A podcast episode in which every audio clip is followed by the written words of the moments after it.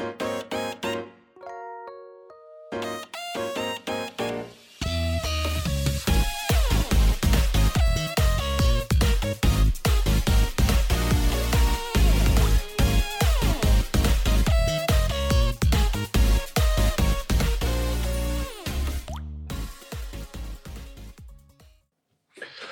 各位朋友，大家好，我是 H，欢迎来到学学学的周日回中 EP 五十九集啊！最近韩流来了，霸王级韩流到底是有多霸王啊？我真的觉得好像只是稍微冷了一点，嗯，好了，就比没有韩流来的时候冷这样。好，废话，哎，这是他们说超级霸王韩流有多冷？中国、韩国、日本全部都是什么？嗯，零下二十度，干嘛干嘛的？可是，在台湾的我。真的觉得好像还好诶，就冷啊！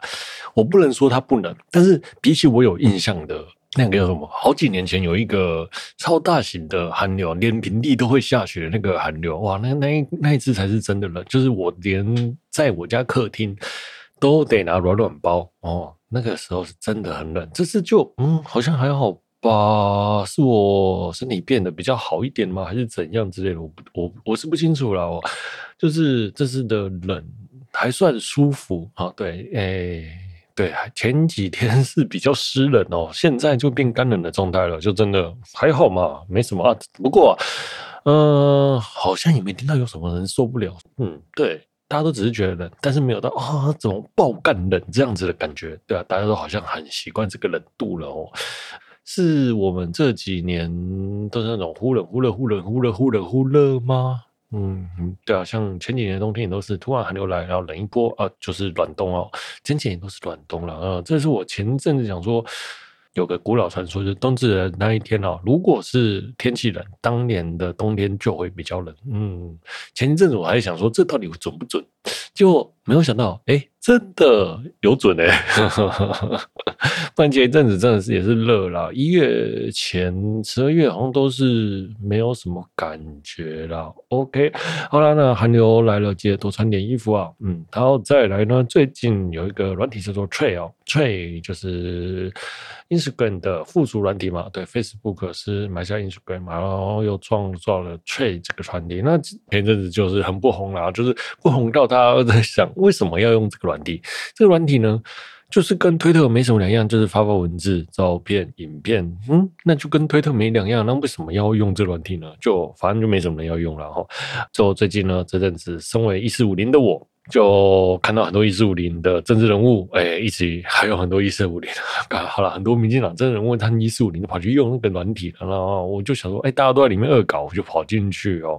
那就是说呢，为什么会有很多一四五零进去呢？是因为哦，有一个很讨厌柯粉的女生哦，在那边发了很多文，就说我讨厌柯文哲，我讨厌柯文哲这样子之类的。那因为这个也这个平台呢，其实没有太多的。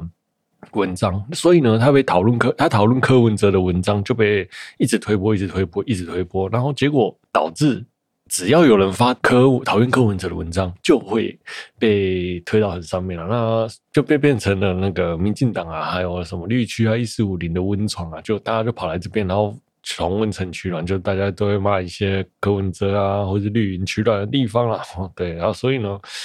就是这样子，又来再来就是郑运鹏啊，郑运鹏就进入了这个团这个软体，那就他就发了绯闻，就大受欢迎。就前几天的事情嘛，那大受欢迎就算了，然后就像民进党的很多政治人物啊，王义川啊、吴征啊，然后陈。陈柏惟不算哦，陈柏惟不是民进党啊，反正就是很多绿营侧翼啦，绿营的真人物就加入，然后在那边讲讲干话，然后觉得哎、欸、还蛮好玩的，我就诶进来看了一下这个软体，嗯，然后啊接着下来呢，就越来越多大咖进来了，像是陈时中部长啊，然后郑文灿啊、苏贞昌啊，然后蔡英文啊，然后赖清德、萧美琴哈，对，那最好笑的是。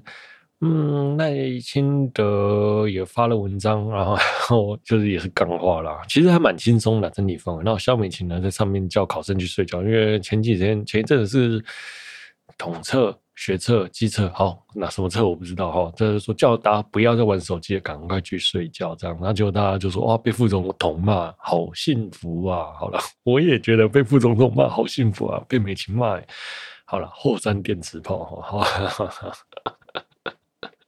好了，那这个软体是真的蛮蛮有趣的啦。那就会有很多人跑去召唤召唤一些政治人物啊，像什么郑云鹏啊，谁谁谁啊。前一阵子啦，其实刚好我也在玩，然后我就想说看到有人在召唤唐凤，我也就跟着召唤了。结果唐凤就真的回我了，哇塞哦！再来呢，最近比较多出现文章的，我看到的就是木棉花的小编哦，就是大家开始 是高雄动漫展吗？还是哪里有动漫展？然后好像说某摊位排不进去，哎，大家就开始纷纷的很无聊的。说文化币要怎么用啊？想要去木棉花摊位啊，就木棉花的，还有大家跑去花文化币的时候，木棉花的小编就会在下面留言说，请大家到木棉花摊位。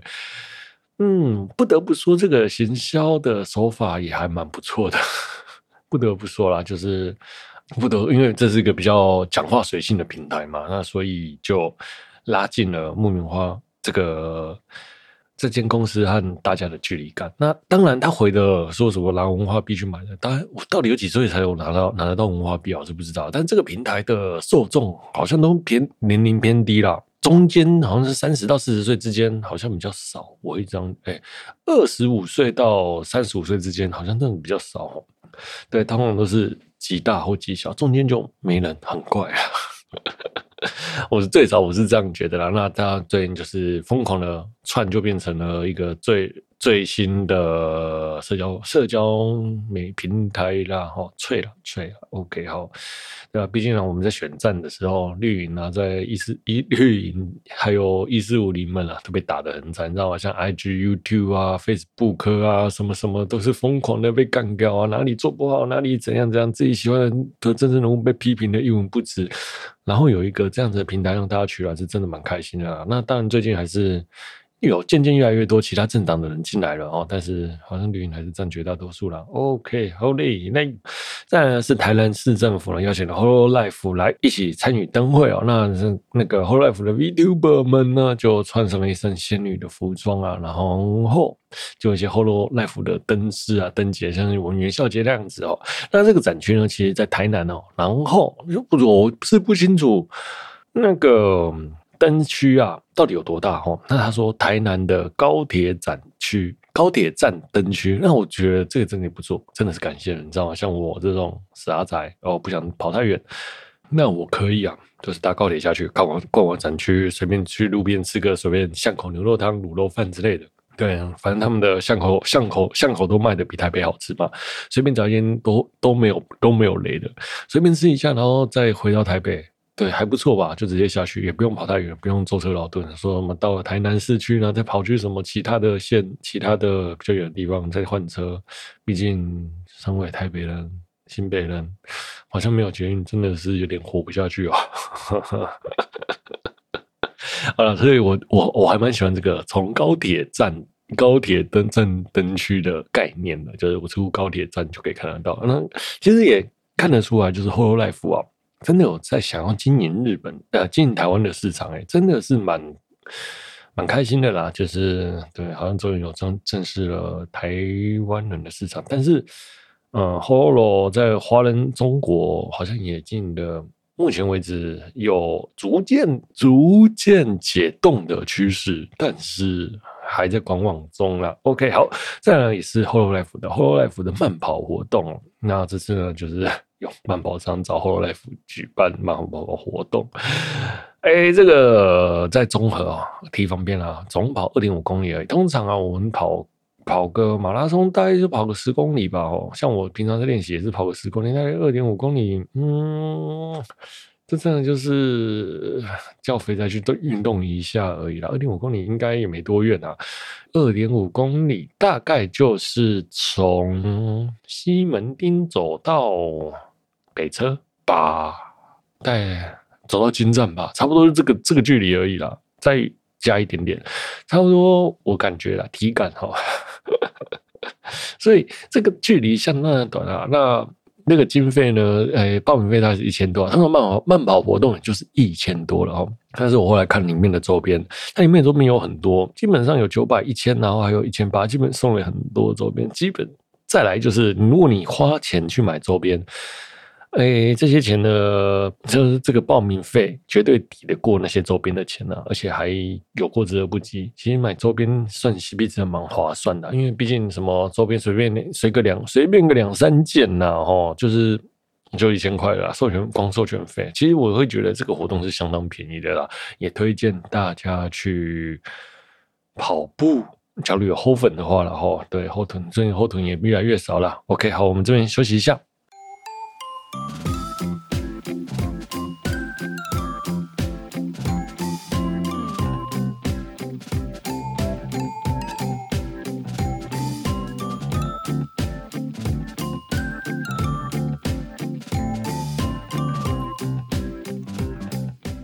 Hello，K，我们回来了。接着下来，我们聊聊最近的新上映的哎，《间谍加加九》Spy Family 的剧场版，然后 White Code 行动代码白色密码行动啊、哦，算了，我忘记中文名字怎么念了。呃，这次很夸张哦，木棉花开了一堆场次哦，那也看了一下最近上映的电影，嗯，也难怪他。微微秀啦，然后秀泰啦，很多影城都开了一堆场，嗯，就是票房应该是相当不错了哦。然后又刚好是过年前贺岁贺岁片的垫档期吧，我在想，哎，今年这次应该卖到年后了啦。那开的场次这么多，我有点蛮意外的。那二月二号呢，又会开中文版本。哎，基本上中中配版也应该也蛮不错的。如果有台语版，我也有点想要去看呢。哦，带着花生去啊，带着 Peanuts 去看《间谍家家酒》就好像不错哦。好了，哎，那这次我选在乐声看呢。嗯，为什么选在乐声看呢？因为很久没去乐声哦。呃，刚好乐声的剧目厅哦也有。那这个剧目厅，你说好吗？我会觉得它就单纯的荧幕大，坐起来舒服啊。因为我选的那个位置就是我就是脚可以完全伸直哦，前面是没有就是走道的那一种啊，那个位置我觉得很舒服。然后它剧目厅基本上是全台湾前三还前五大的，所以看起来也舒服。那解析度的部分呢，我会觉得是还好的啦。但是荧幕大看起来就赢一般了，呃，毕竟。你说要我跑去新义威秀泰坦厅那种，哎，他们前前映会首映会的时候在泰坦厅，那个首映泰坦厅太远了啦哦，嗯，我不知道泰坦厅有没有开 Spy Family，但是依这个画质来说。我会觉得有了前半段的画质是比较不好的，后半段画质有好很多，所以我后面再讲哈。呃，看泰坦应该也会蛮爽的啦。好了，好，好，那那刚好呢，我就跟我朋友呢就先看完《Spy Family》，然后再去看，再去吃烧肉。那吃吃烧肉呢，吃烧肉吃到饱，有也有也有开始有一种哎、欸、年纪越来越大了哈，越吃越少的感觉。那这次吃的呢，就是有一间叫什么富士。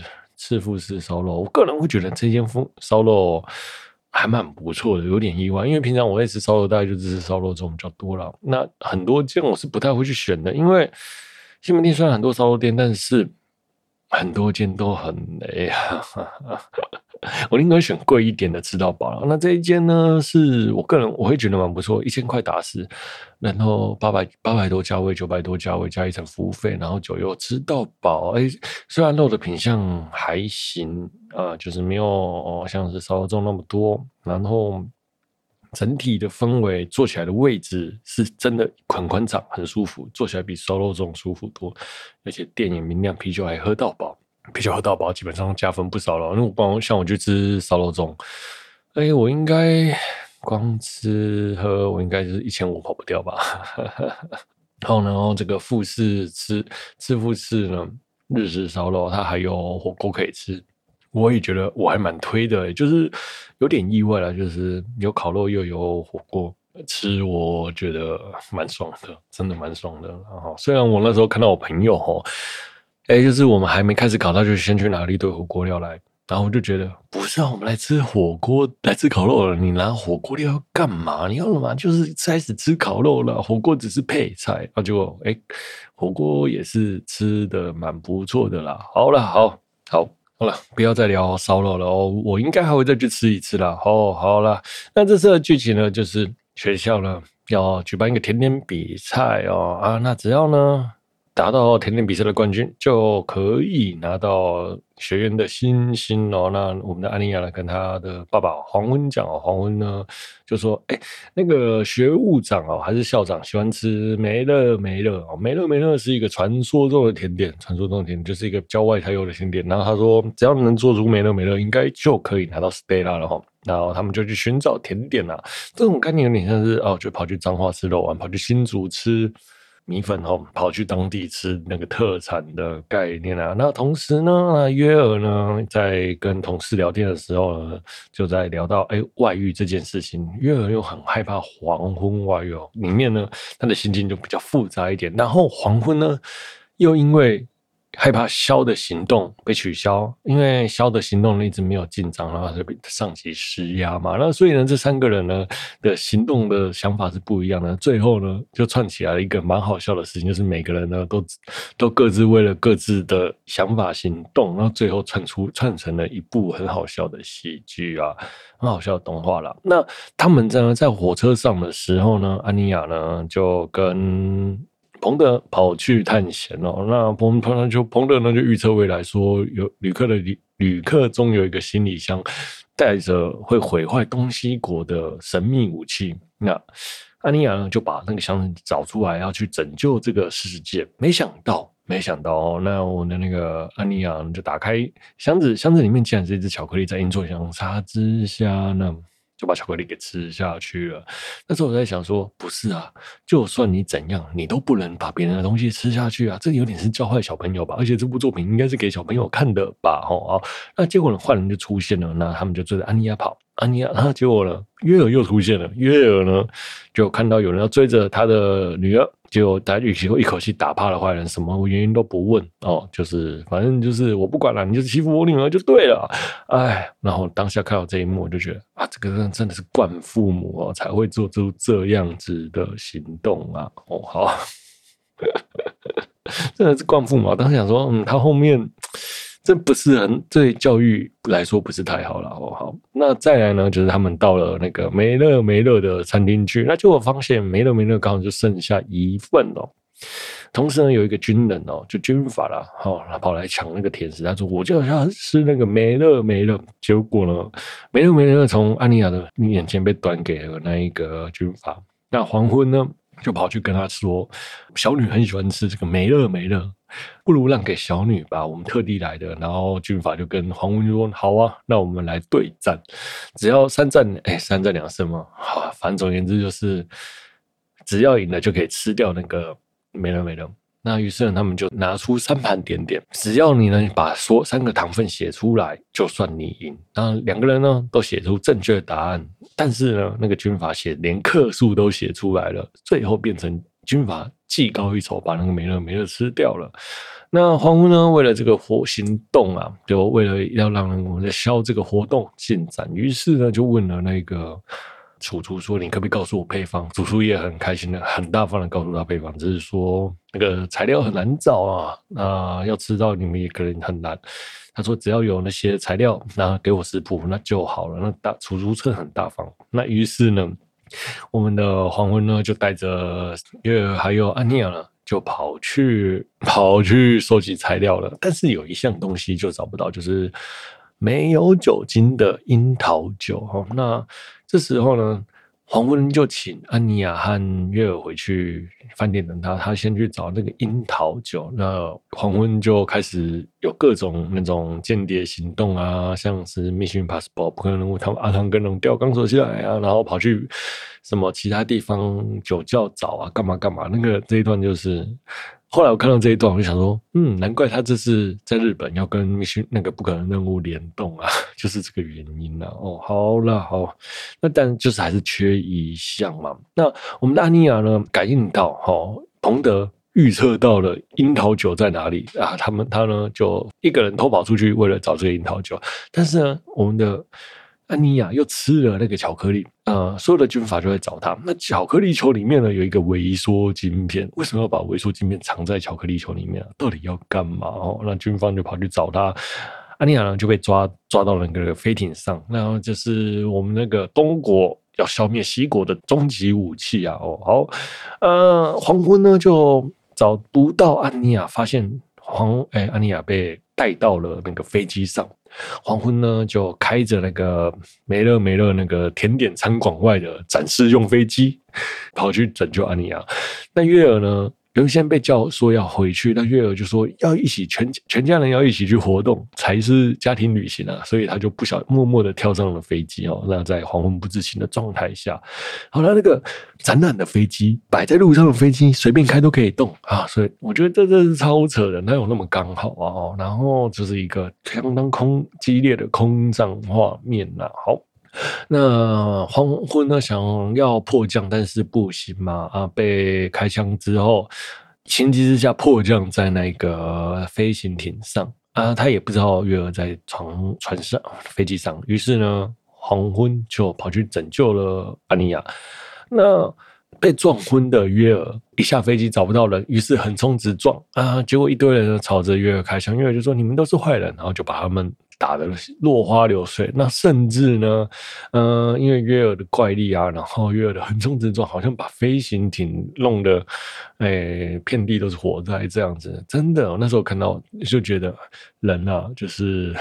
千万不要惹那个地方妈妈，地方妈妈凶起来是很恐怖的，随随便便就可以把随随便便横冲直撞就把那个战舰打的战舰弄得快沉了，飞船啊弄得快沉了，这个真的超好笑的，然后真的，然后再来呢，他们始终无法制制住约尔，于是呢，军阀呢就叫那个叫他们派出他们的终极兵器 F，哎，F 呢就是一个有一点就是人造人啊，嗯。Human class，Human class 哦，对啊，尤其是那个造型，我那时候看到就觉得他根本就是美国队队长里面的冬兵啊，就是很一模一样啦。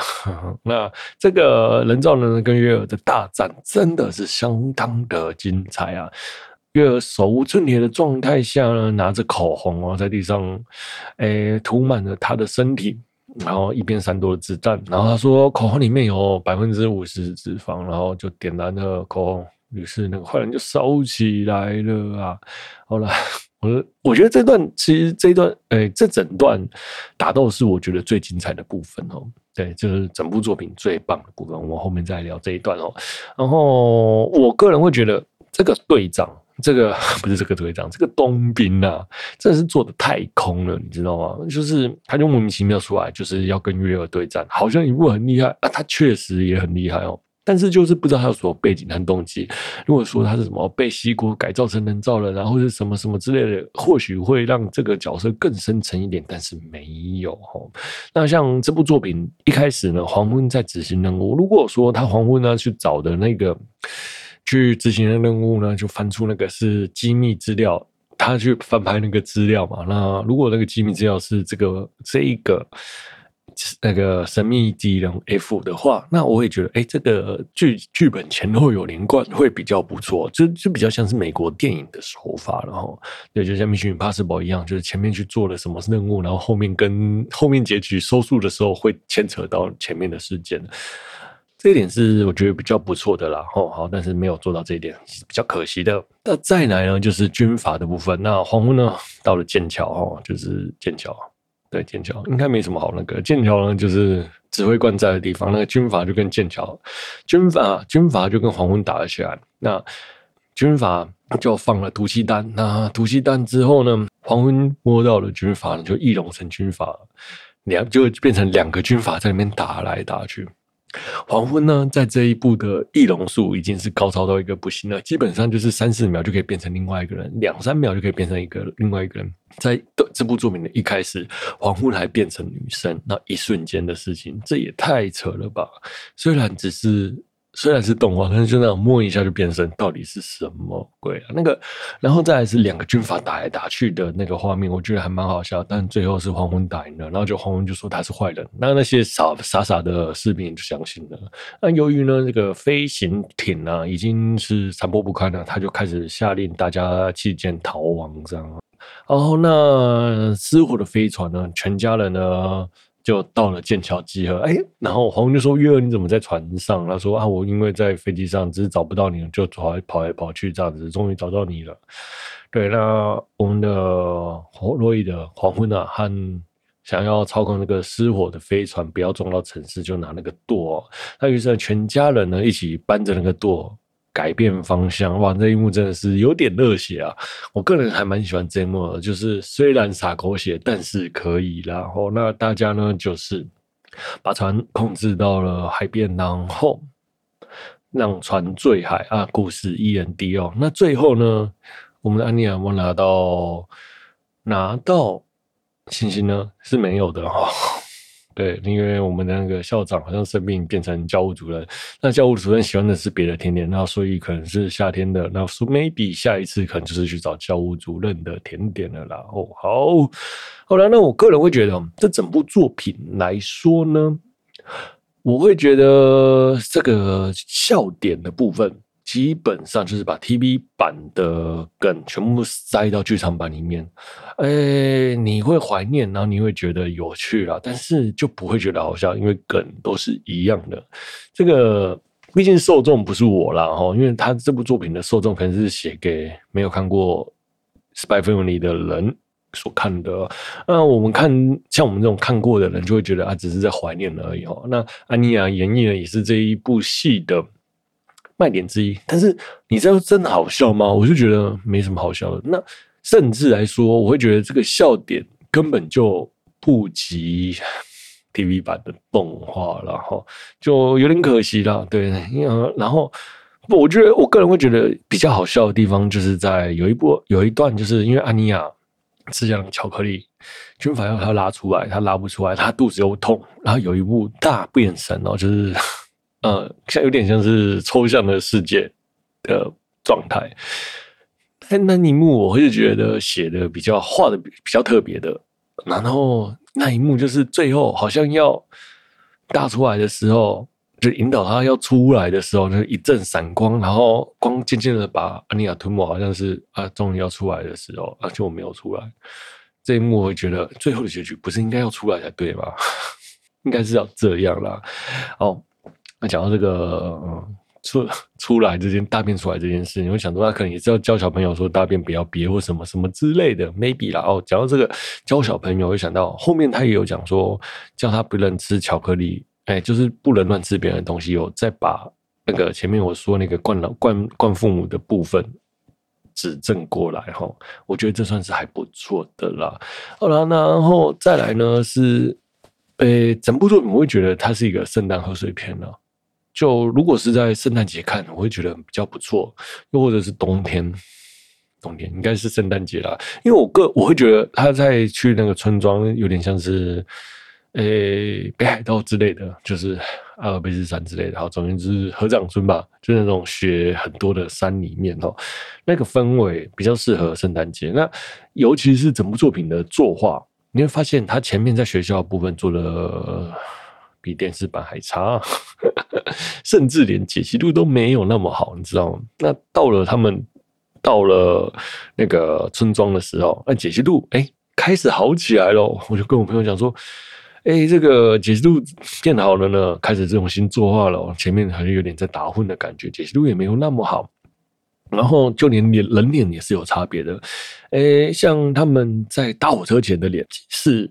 动画第一季的时候的人物设定的那种脸的画法，那到了后面之后，就会变成第二季的脸的画法，就其实是有落差的。哎、这个细节不知道各位观众朋友有没有看出来？嗯，对，其实我觉得前后期作画的时间可能拉的有点长，可能是一年吧。我们第一季和第二季的时候中间有隔了一年吧，我就想哦，所以呢，他在做这部作品的时候。中间可能隔了人物的对调啊，或者什么画法的更新啊，或什么什么之类的，可能就有修正。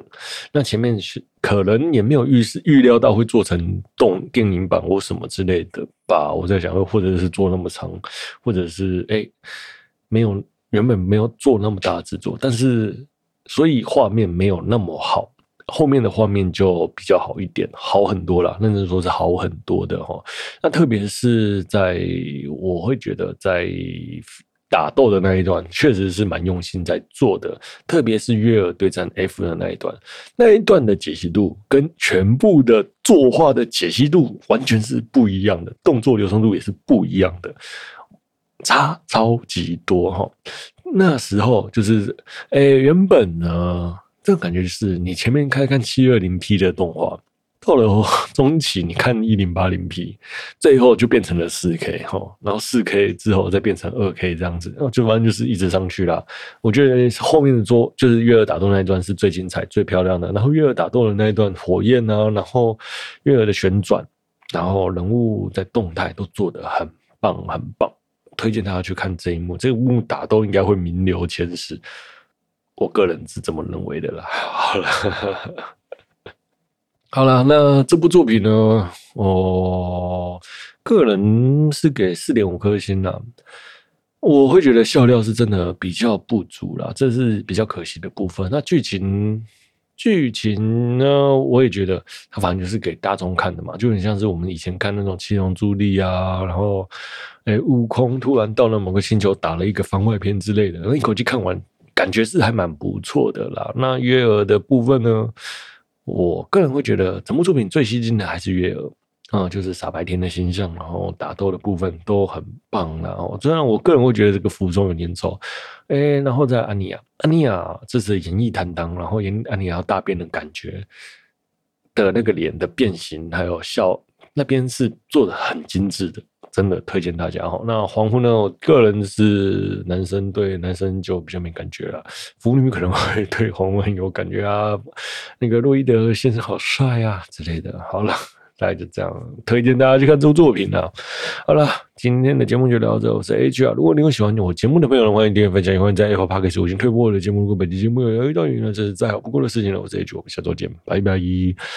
本期节目是由。寒牛来，记得多穿点衣服的我为您放送播出，拜拜，See you next time。